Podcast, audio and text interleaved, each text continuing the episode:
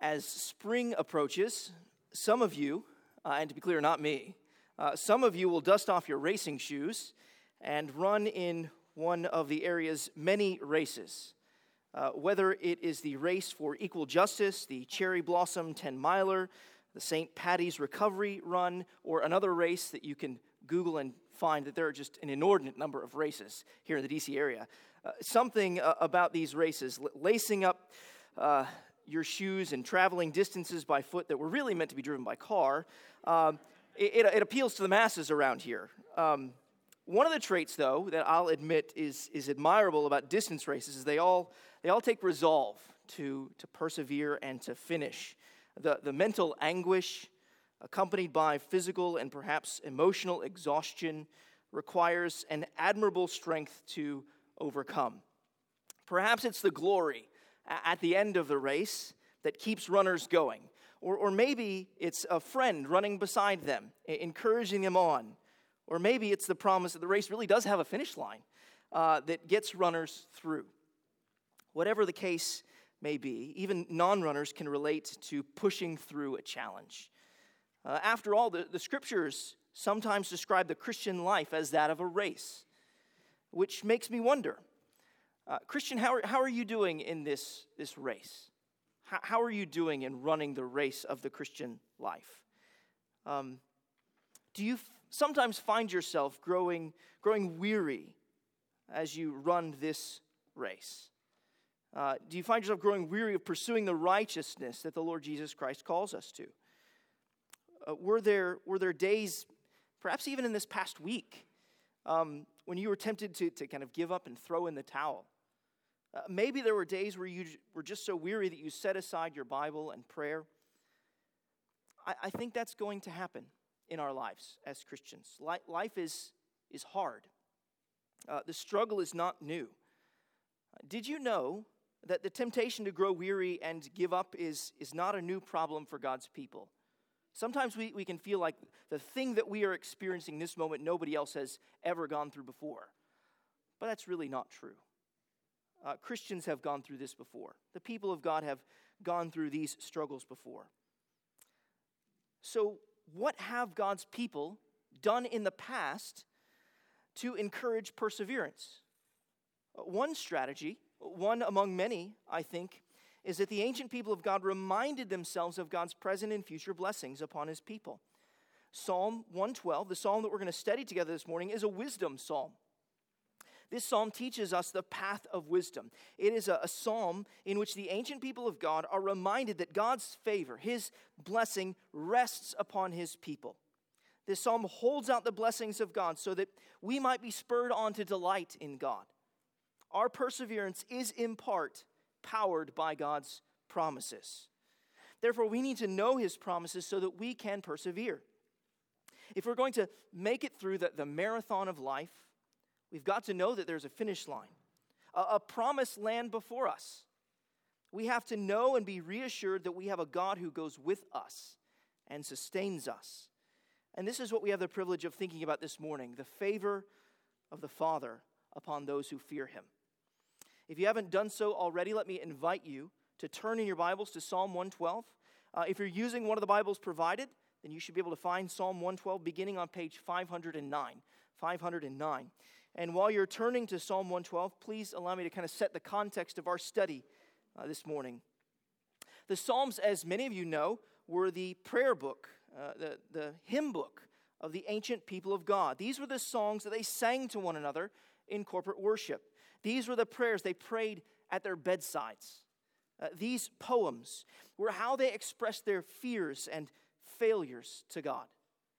These were the ballads through which they confessed their sins and express their confidence in God's mercy. These were their anthems of joy and hope that God's Messiah would one day come and defeat sin and death. Psalm 112 is situated in a special place in this ancient hymn book. It's situated right after Psalm 111. Psalm 112 was placed right after Psalm 111, uh, not for numerical reasons, but because they're related. Both psalms are acrostic psalms. Uh, both work through the 22 letters of the Hebrew alphabet. They're related in another way. In Psalm 111, the, the righteous bless God, and in Psalm 112, God blesses the righteous. Let me just give you one example of that. If you take a look at Psalm 111, verse 3, you'll see that those who fear the Lord tell us that God's righteousness, it endures forever. And then in Psalm 112, verse 3, we're told the same about the man who fears the Lord, that his righteousness endures forever. Perhaps what Psalm 112 is telling us is that the man who fears the Lord and delights in his commandments is being conformed to the image of the God he worships in Psalm 111. Psalm 112 is, in many ways, an exposition of the last verse of Psalm 111. Just peek your eyes up just one verse into Psalm 111. Look at verse 10 there. The psalmist writes, The fear of the Lord is the beginning of wisdom. And all those who practice it have a good understanding. His praise endures forever. Psalm 112 is an exposition of that verse and of the previous psalm in the life of the man who fears the Lord. So, taking these kind of contextual uh, matters into consideration, this means that Psalm 112 is an explanation of what it looks like for the blessing of God to rest upon the righteous man in the whole of his life, right? This is what it what blessing looks like from A to Z in the life of the individual who fears the Lord. So let's read Psalm 112 now. Let me read Psalm 112. Follow along as I read. Praise the Lord. Blessed is the man who fears the Lord, who greatly delights in his commandments. His offspring will be mighty in the land. The generation of the upright will be blessed. Wealth and riches are in his house, and his righteousness endures forever.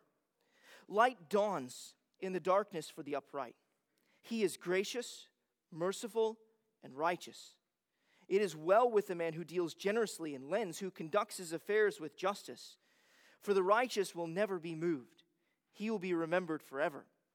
He is not afraid of bad news. His heart is firm, trusting in the Lord. His heart is steady. He will not be afraid until he looks in triumph on his adversaries. He has distributed freely, he has given to the poor. His righteousness endures forever. His horn is exalted in honor. The wicked man sees it and is angry. He gnashes his teeth and melts away. The desire of the wicked will perish. Well, the whole point of this psalm is to further the fear of God.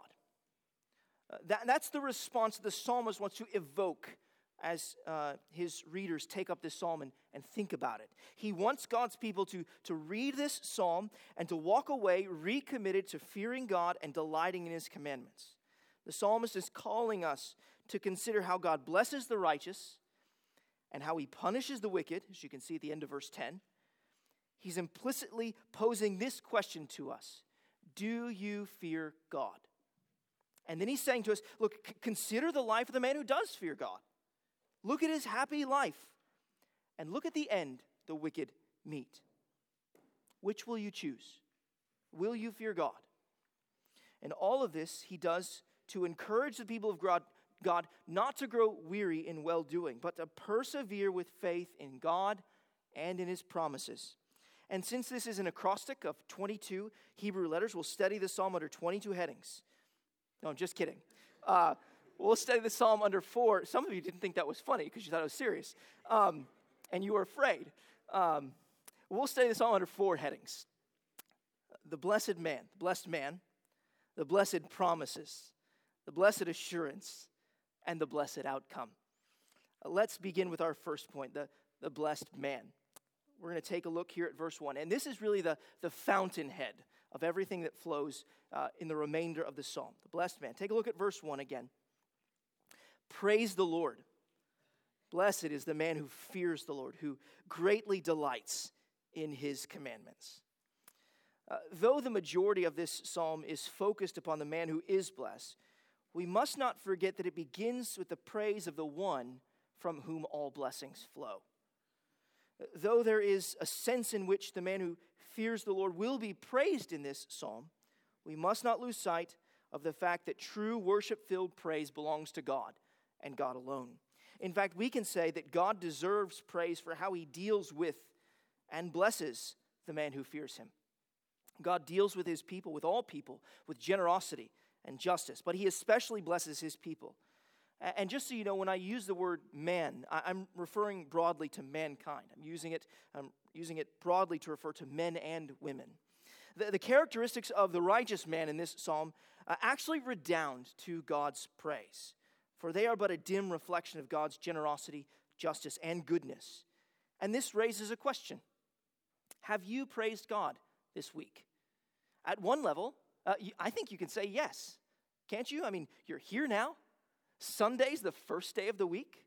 Uh, we have sung praise to God this morning. Have you praised God this week? Check, right? You've praised God.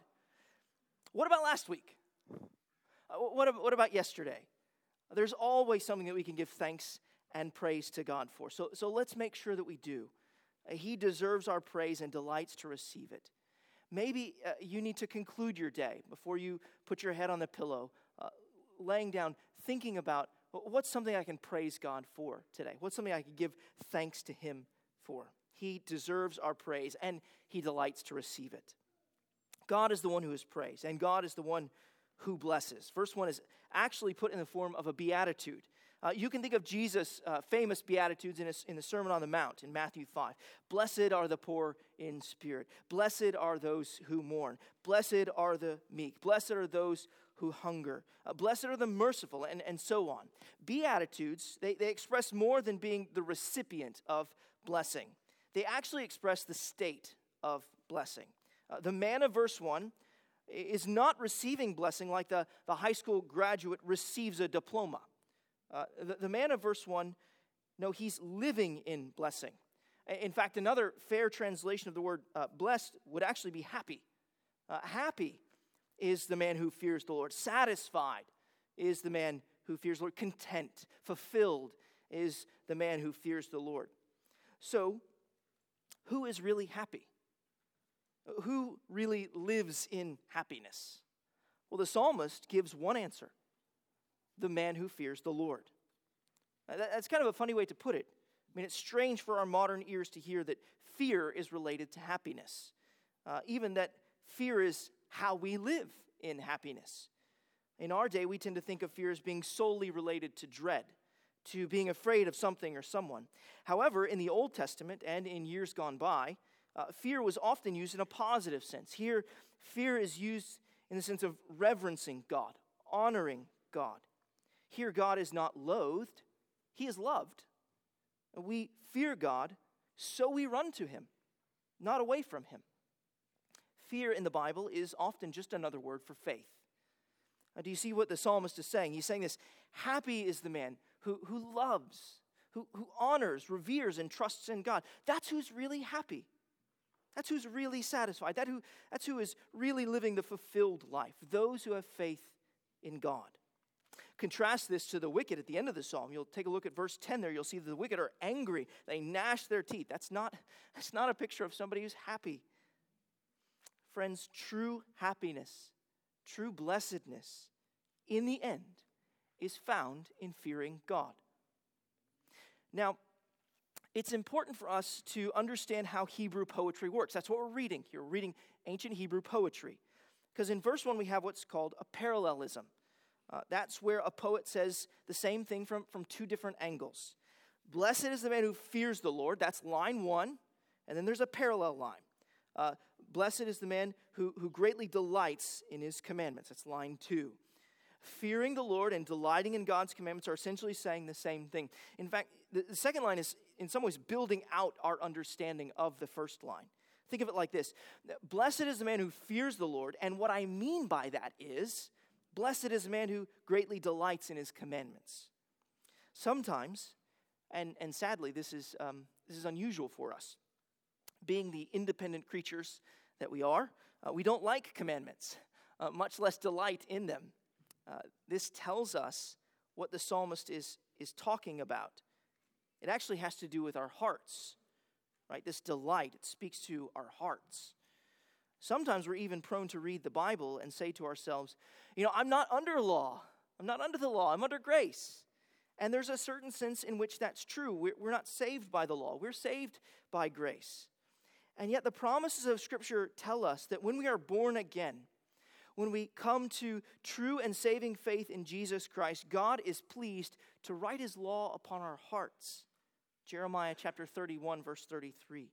If you truly love the Lord, you love his commands. If you don't love God's commandments, then you may not love God. God's commandments tell us what Jesus has done for us.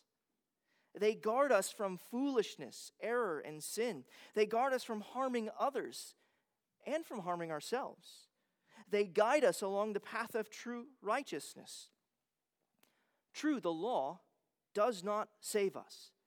It was never meant to save us. It was meant to be a generous and gracious gift of God. Think, think about the Ten Commandments. What, what does the preface to the Ten Commandments say in Exodus chapter 20? Well, the preface to the Ten Commandments is in these words I am the Lord your God who brought you out of the house of Egypt, out of the house of bondage. Do you realize that the law of God begins with the love of God? It begins with grace. Before a single commandment is uttered, God effectively says, I saved you. I loved you. I love you. When you think of God's law, you should think of his love. In God's law, he says, I love you, and this is how you show love for me and the world. This is how you show the world that you love me. You set no other gods before me. Before no idol bow thy knee. Take not the name of God in vain, nor dare the Sabbath day profane. That's how you show the world you love me. And this is how you show the world how to love one another. Give both thy parents honor due. Take heed that thou no murder do. Abstain from adultery, which is unclean. Steal, steal not, though thou art poor and lean. Do not lie, but always say what is true, and covet not the things that don't belong to you. The man who fears the Lord wants to show the world the love of God and show the world how to love others. Until you begin to think of the law as God's word words of love, you will have difficulty delighting in them.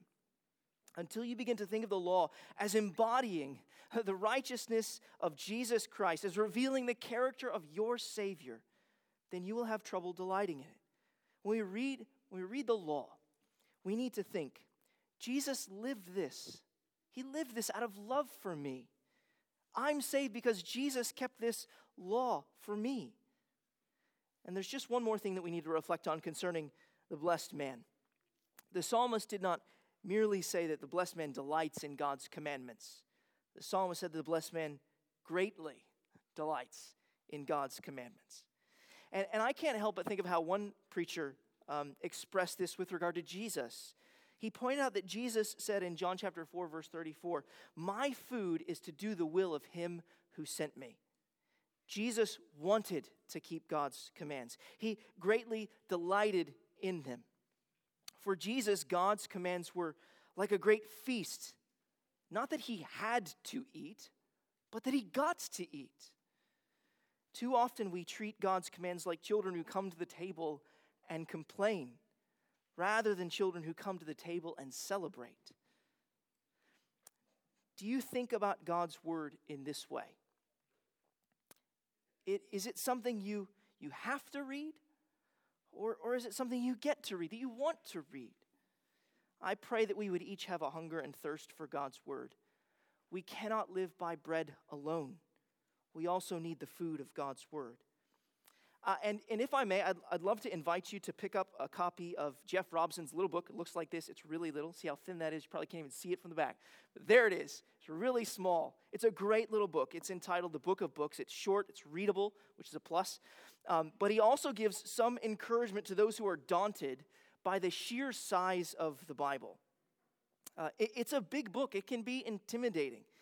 In the back, he has uh, a six month reading plan. If you don't you know, know where to start in your Bible or don't have an idea of how you want to begin, uh, that, that six month reading plan might be of help to you. It won't take you all the way through the Bible, but it will take you through some really important passages.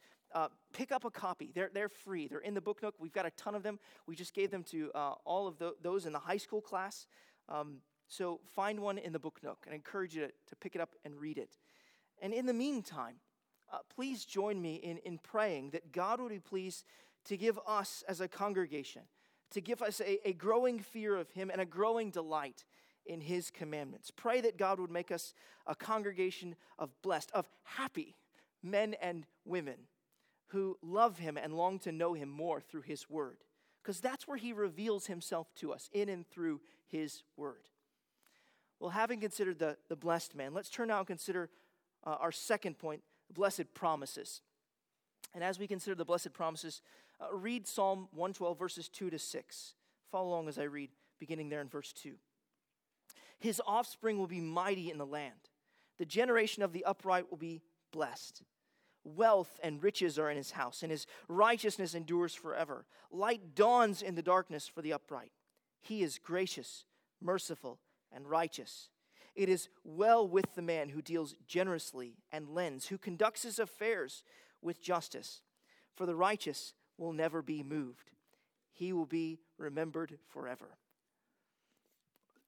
Now, if you'll recall, I mentioned earlier that this uh, psalm is a Hebrew acrostic, which means that the author of this poem is trying to express the, the blessedness or, or happiness of the man who fears the Lord in common and yet comprehensive terms, right? Uh, blessing from A to Z. What we're reading about here is blessing from beginning to end. And, and you'll notice that though there are clearly physical and material blessings in view here, um, spiritual blessings are also present. Uh, these are the blessed promises we see in these verses. Let me just summarize them quickly. The man who fears the Lord is blessed in his house and home, materially and spiritually. And in turn, he blesses others materially and spiritually. All that he has is from God, and all that he does is for God. Because his hope and his heart are grounded in God. He will never be moved. And what I find interesting about these verses is how uh, blessings do not merely flow to the man, but from the man to others. In many ways, he is a conduit of God's blessing. His offspring are mighty. And while that would certainly be a great blessing to him, it was actually a great blessing to the nation. See, in the Old Testament, mighty men are warriors for God and his king. Just think of David's mighty men at the end of 2 Samuel. His offspring are not only mighty men, but they are also upright, righteous men. They imitate their father and his righteousness. And note carefully that we're seeing the apparently material or physical blessings paired and paralleled by spiritual blessings. The blessings of verse 3 are similar to those of verse 2, and that they're related to his home and to his legacy. Notice here again how the second statement of the parallelism qualifies the first. When the author declares that wealth and riches are in his house, we need to understand that um, the multivalent kind of form the word house will often take in the Old Testament. Uh, the word house can mean your, your home, uh, but very often it refers to your lineage. So uh, Solomon was of the house of David, uh, Jesus was of the house of David. Wealth and riches may endure throughout the history of his house, but more importantly, the righteousness of his house will endure forever. For the writers of ancient Hebrew literature, material blessing and spiritual blessing went hand in hand. They viewed this as generally true. Generally true. I'm going to emphasize generally. Um, the righteous generally received material blessing, and this was a sign of God's favor. To be sure, the people of Israel did not believe that material blessing and spiritual blessing always went hand in hand. We can see that in this very psalm. If you look down to verse 7, you'll see that bad times are going to come. There are other psalms that lament, really, the prosperity of the wicked in contrast to the suffering of the righteous. You see that in Psalm 73. Or we can think of Job, right? Uh, Job suffered, yet he was righteous. Sometimes, we may even say very often, the righteous suffer. Sometimes riches are taken away. Nevertheless, uh, generally speaking, under the Old Covenant, it was thought that material wealth was a sign of divine favor and a reward for those who walked with God. But what about us? What about we who live under the new covenant? Can we expect material wealth as believers? And here we have to recognize the general nature of Hebrew wisdom. We should not take these promises as absolute. In other words, this is, this is not an equation, right? Fear of God plus delight in his commandments equals fancy things. No, that's not how this works. Uh, fear of God plus delight in his commandments does not equal fancy things. Nor does fear of God plus delight in his commandments equal believing children. Uh, fear of God and delight in his commandments may, may be followed by some of these things. Uh, for example, those who fear God and delight in his commandments will work unto his glory, uh, which means that they will often work hard. Uh, often, though not always, that means they'll be rewarded for their labors. Those who fear God and delight in his commandments will be just in their dealings, which often, though not always, will mean that others will want to do business with them. Moreover, true fear of God does not spring out of love of earthly pleasures, but out of love of him. And as those living in the era of the new covenant, we have in our possession the biographies of Jesus and the letters of the New Testament writers. And as we think about these promises here in the Old Testament uh, and think about appropriating them and applying them in our lives, we need to do so in light of Jesus and what the New Testament writers say about him. You know, Jesus never really promised his followers health, wealth, and happiness. If you read through his teaching, actually, more often than not, Jesus promised suffering for those who follow him. And as we think about these promises of blessing, we need to think about what the apostle Paul said in 2 Corinthians chapter 1 verse 20. Uh, listen to what Paul said there about God. He said uh, about God and his promise. He said and Jesus. He said for all the promises of God find their yes in him. All the promises of God find their yes in Christ. So as we think about applying promises of wealth and riches of verse 2, we need to think about the truth that wealth and riches as believers actually are already in our house.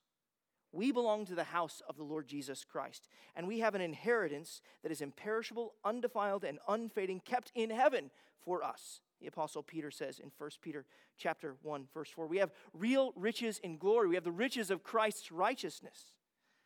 Perhaps when we come into the glory of heaven, the Lord in his kindness will be pleased to show us the spiritual offspring that we have had on this earth. Perhaps we will see the fruit uh, he was pleased to bear through our lives in raising up mighty men and women of God who were faithful followers of the Lord Jesus Christ. These promises will come true for believers in Jesus Christ, but it will not be because of the believer, but because of Jesus. He has our wealth. This man of Psalm 112 clearly walked with God, for he is like God. He reflects God's image to the world. And who has done that? The Lord Jesus has done that. In verse 4, we're told that he is gracious, merciful, and righteous, which is what we're told of God in Psalm 111, verses 3 and 4. And what is more, he is the light that dawns in the darkness for the upright. And what happened when Jesus came onto the scene in Matthew's gospel, right? Matthew quotes from Isaiah saying, a light has dawned.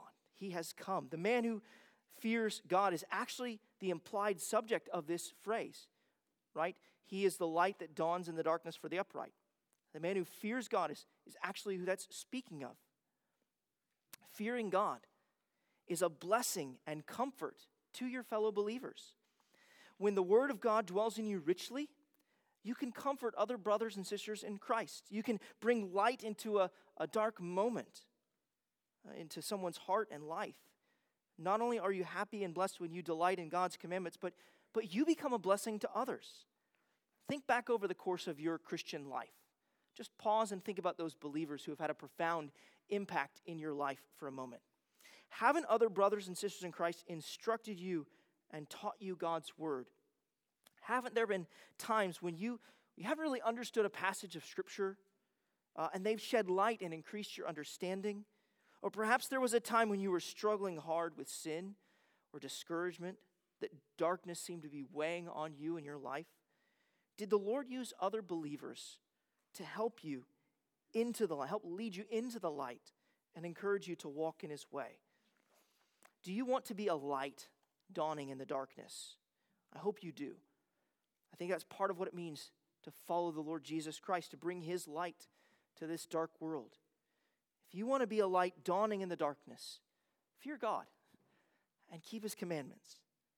If you do fear God and delight in his commandments, then you will not only hold on to your resource, you will not hold on to your resources as though they're your ultimate source of safety and security.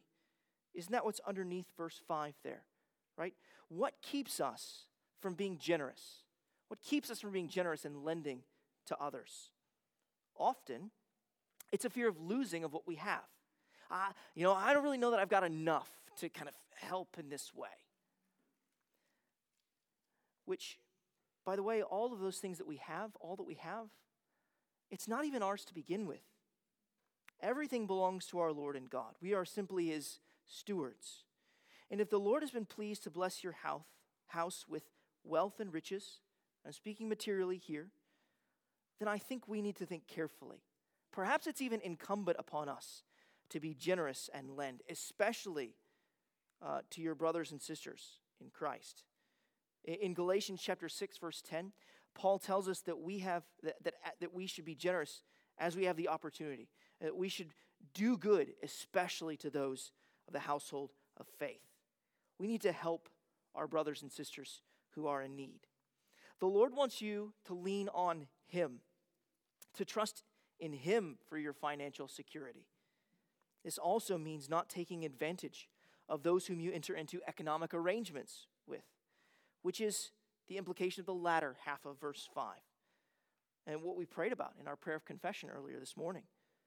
Uh, this strikes me as a very practical way to positively love your neighbor. You see, love and justice actually go hand in hand. Dealing unjustly with our neighbor reveals that we don't love them, but hate them. Let's remember that those who we hire, that they have to eat and feed their families. Taking advantage of them can positively harm their ability to provide food for themselves and for others. We can and should give generously and lend. We can and should conduct our affairs with justice because our ultimate hope is not in money, but in the maker of all things. It's interesting that the apostle Paul quotes this verse. We read it earlier in 2 Corinthians chapter 9. You'll recall that Paul encourages believers to be generous just as God is generous. The wealth that God has entrusted to us for a season is not solely for our benefit and pleasure.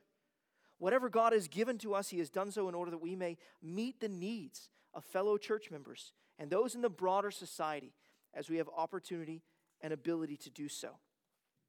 Who around you is in need? Think about that. Ask yourself that question this week. Who around me is in need? Ask yourself do I have the resources to meet that need? What's stopping me from doing so? You know, I'm, I'm grateful that God has filled our church with generous and cheerful givers. Uh, over the last several years as a congregation, you have provided for your fellow brothers and sisters and Christ in, in marvelous ways.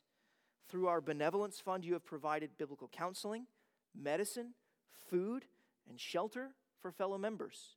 You have helped a pastor whose possessions were lost in a flood. You have helped missionaries whose home was destroyed in a fire. Um, I give God praise to you. Uh, I give God uh, praise for you and for your generosity. And I want to urge you to keep giving cheerfully, generously, and sacrificially.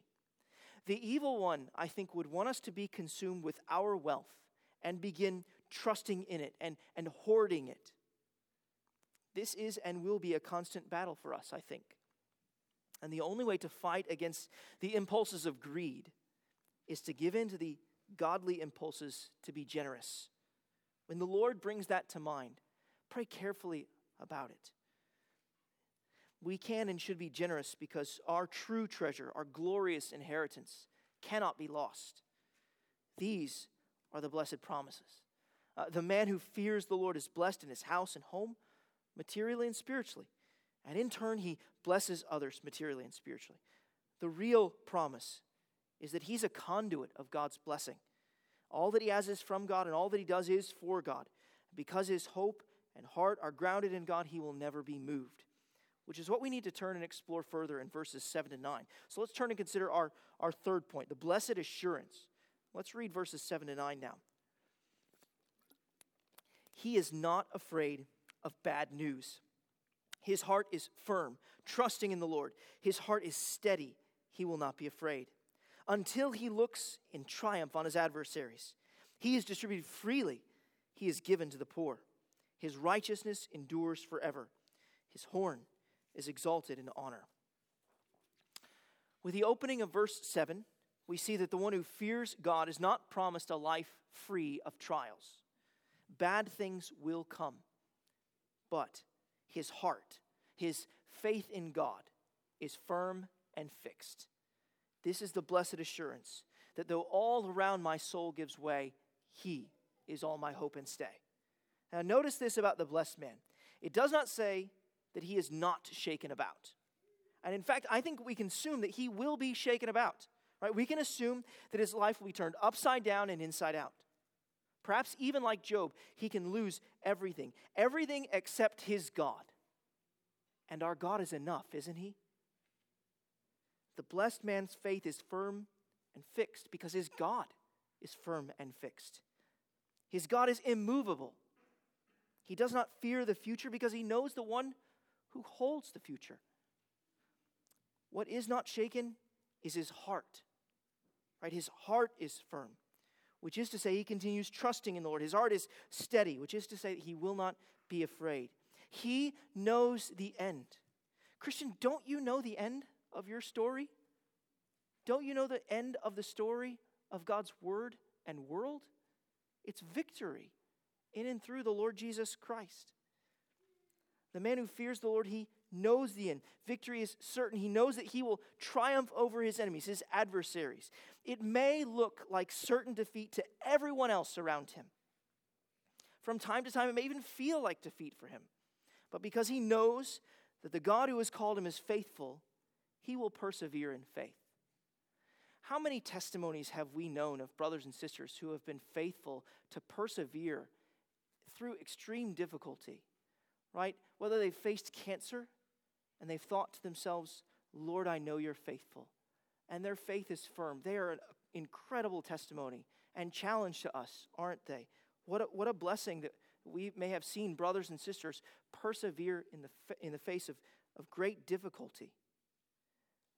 And not only this, but, but think about who is our ultimate example of this, right? Pause Uh, and, and reflect with me on just how well this psalm describes the Lord Jesus Christ. Didn't the Lord Jesus know what lay before him? He knew that he was going to go to Jerusalem and die. He knew that before he got there. He knew that before he got on the road. He knew that he would be beaten, shamefully treated, spit upon, mocked, and killed. He told his disciples that that would happen. Nevertheless, he got on the road to Jerusalem because he also knew that death would not be the last word. He knew that he would look on tri- in, in triumph on his enemies and his adversaries. This is why he could entrust himself to the Father and say with his dying breath, Father, into your hands I commit my spirit. Three days after his brutal death on the cross, the Lord Jesus was raised from the grave. And the Apostle Paul tells us that it was through the cross that Jesus defeated all of his and our enemies. In Colossians chapter 2 verse 15 Paul tells us that Jesus disarmed he disarmed the rulers and authorities and put them to open shame triumphing over them Paul says. Brothers and sisters in Jesus Christ we have sure victory over the enemies of sin and death. There is going to be much that will assail us in this life. Even our greatest enemy, death, may come after us. But Jesus tells us that we may, that though we may die, yet shall we live. Brothers and sisters, don't you see, if you fear God, you have nothing to fear. Uh, really and truly, if you fear God, you have nothing to fear. He is sovereign and good. He may use trials, He may use bad things to shape us, fit us, and ready us for heaven. And for that, we should actually give Him praise. We should give Him praise. Even trials are part of His goodness to us as they bring us to share in the sufferings of Christ, to know what our Savior went through for us, and to make us more like Jesus we may hope and even ask God to change our circumstances. When you're in a trial, brothers and sisters, you can hope and ask God to change your circumstances. I think that is a legitimate and godly prayer. There's nothing sinful in hoping and asking God to change your circumstances. But we who fear the Lord, we entrust ourselves in the midst of these trials to God. We entrust ourselves to our good God, and we also ask Him to change us through those circumstances, to bring glory to His name, and to make us more like Jesus. It's interesting to me that the psalmist returns back to the theme of the blessed man's generosity to the poor in verse 9 there. It strikes me that he is well aware that what we do with our money reveals our hearts. Right? The, the blessed man is able to distribute freely, he's able to distribute generously because he's not trusting in what he can see, but in the one who sees, the one he sees with the eye of faith. Notice too that he, he is remembered and honored not because he possesses wealth, but because of what he does with his wealth. He shares it. He's not remembered because he has wealth, but because of how he used it to bless others. He trusts his God who owns it all. He is sure of his heavenly inheritance. And this leads us to our, our final point the blessed outcome. Blessed outcome. Take a look there at verse 10 again. The wicked man sees it and is angry. He gnashes his teeth and melts away. The desire of the wicked will perish. Here we are met with the blessed man's foil, the wicked man. What is it that he sees? What is it that makes him angry? Well, the wicked man sees the happy life of the blessed man and despises him. He hates God and he hates God's people. He is bitter and he is a brute. Thrashing and gnashing his teeth is all that he can do. And the reason is, is that on the last day, God will vindicate his people in the sight of the nations. The blessed outcome, you see, is nothing less than the cosmic victory of Christ. And his people, because they're united to the Lord Jesus Christ in faith, his people share in that victory with him. The wicked had long thought that they would defeat God and his people. But in the end, they were utterly defeated. As one Christian observed, the sight of Christ in glory with his saints will, in an inexpressible manner, torment the crucifiers of the one and the persecutors of the other. Note, too, that the psalm declares that the desire of the wicked will perish. They will not perish, the wicked will not perish, but their desire will. All of their strivings to put God's people underfoot will perish. They, on the other hand, will suffer for their sins for all eternity. God's people, however, will be received into endless joy. This is what the Lord Jesus teaches in Matthew chapter 25, verse 46 that the wicked will go away into endless punishment, Jesus says, but the righteous to endless joy. The blessed life begun in fearing the Lord and delighting in his commandments on earth will continue for all eternity. What will your end be? Will you choose futility or will you choose to fear the Lord?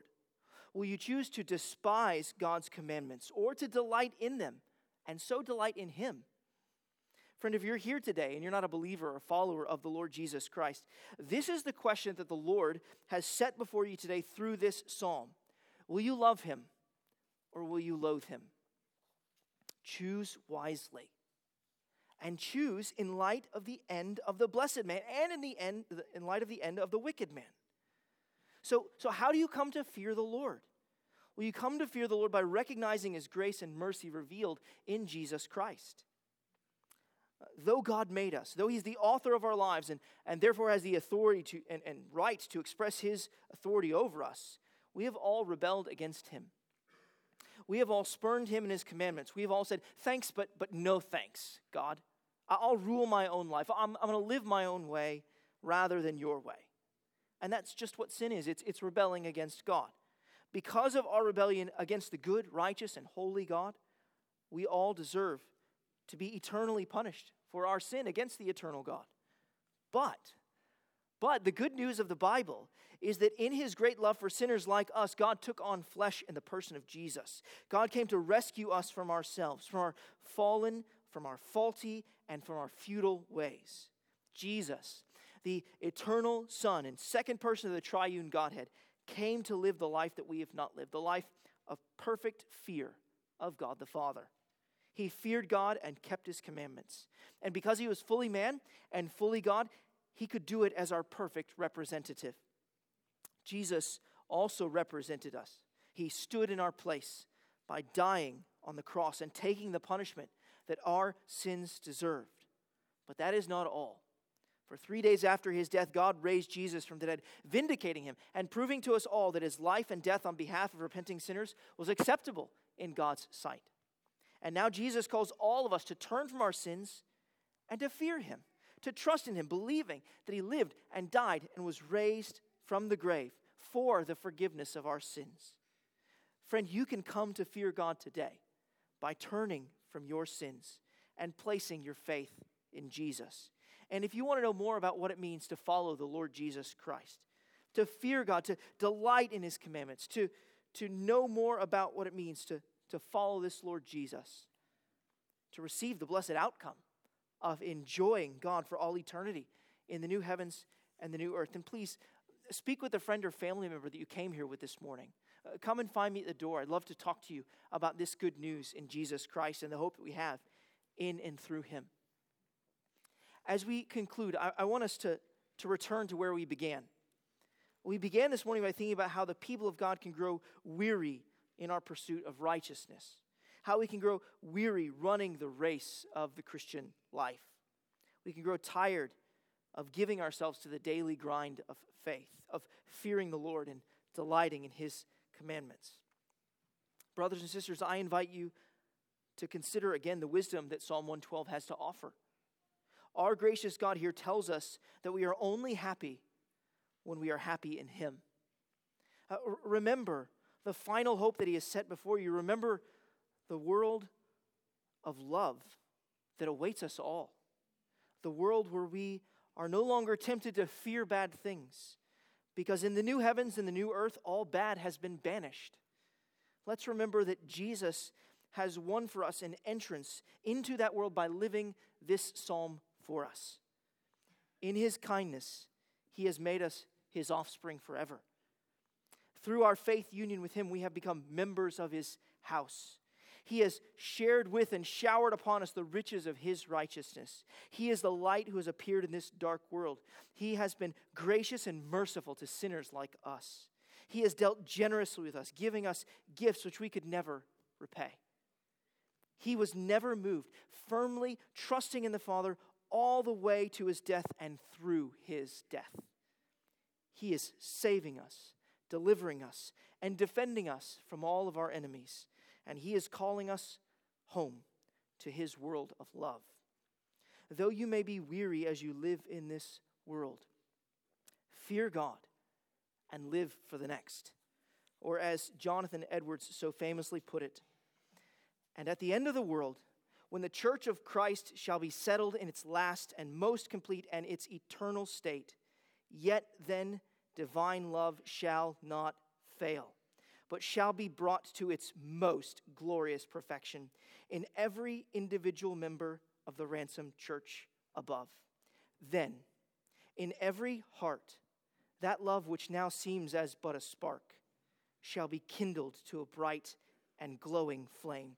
And every ransomed soul shall be, as it were, in a blaze of divine and holy love, and shall remain and grow in this glorious perfection and blessedness through all eternity. Fear the Lord and be happy now, for we will certainly be happy then. Let's pray together.